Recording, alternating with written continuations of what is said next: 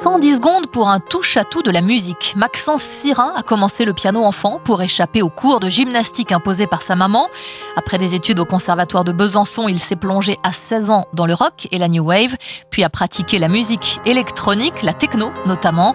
Aujourd'hui, son style a changé, mais on perçoit encore la marque de ce parcours éclectique sur les 10 compositions originales de son nouvel album.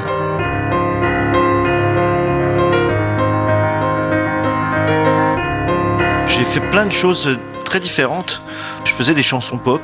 Euh, J'étais crooner dans un club qui s'appelle le Baron, connu pour les branchés euh, d'il y a 20 ans. Puis après, je me suis dit, il faut quand même faire quelque chose de, de, sérieux si tu veux gagner ta vie. Puis là, j'ai eu l'idée de reprendre des musiques techno au piano solo.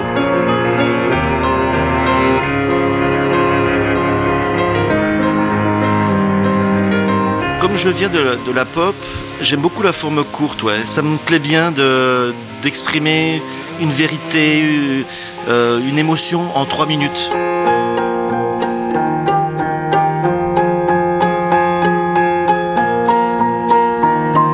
C'est un fantasme de compositeur, les cordes. C'est toujours. Euh, les, cordes apportent quelque chose de, spirituel, de très très sensible.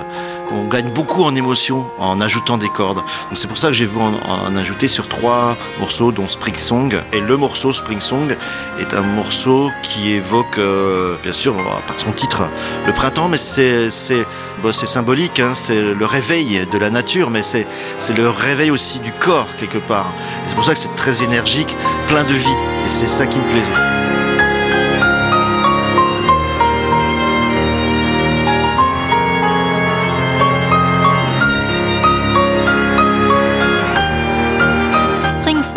Nouvel album de Maxence Sirin est paru chez Warner Classics.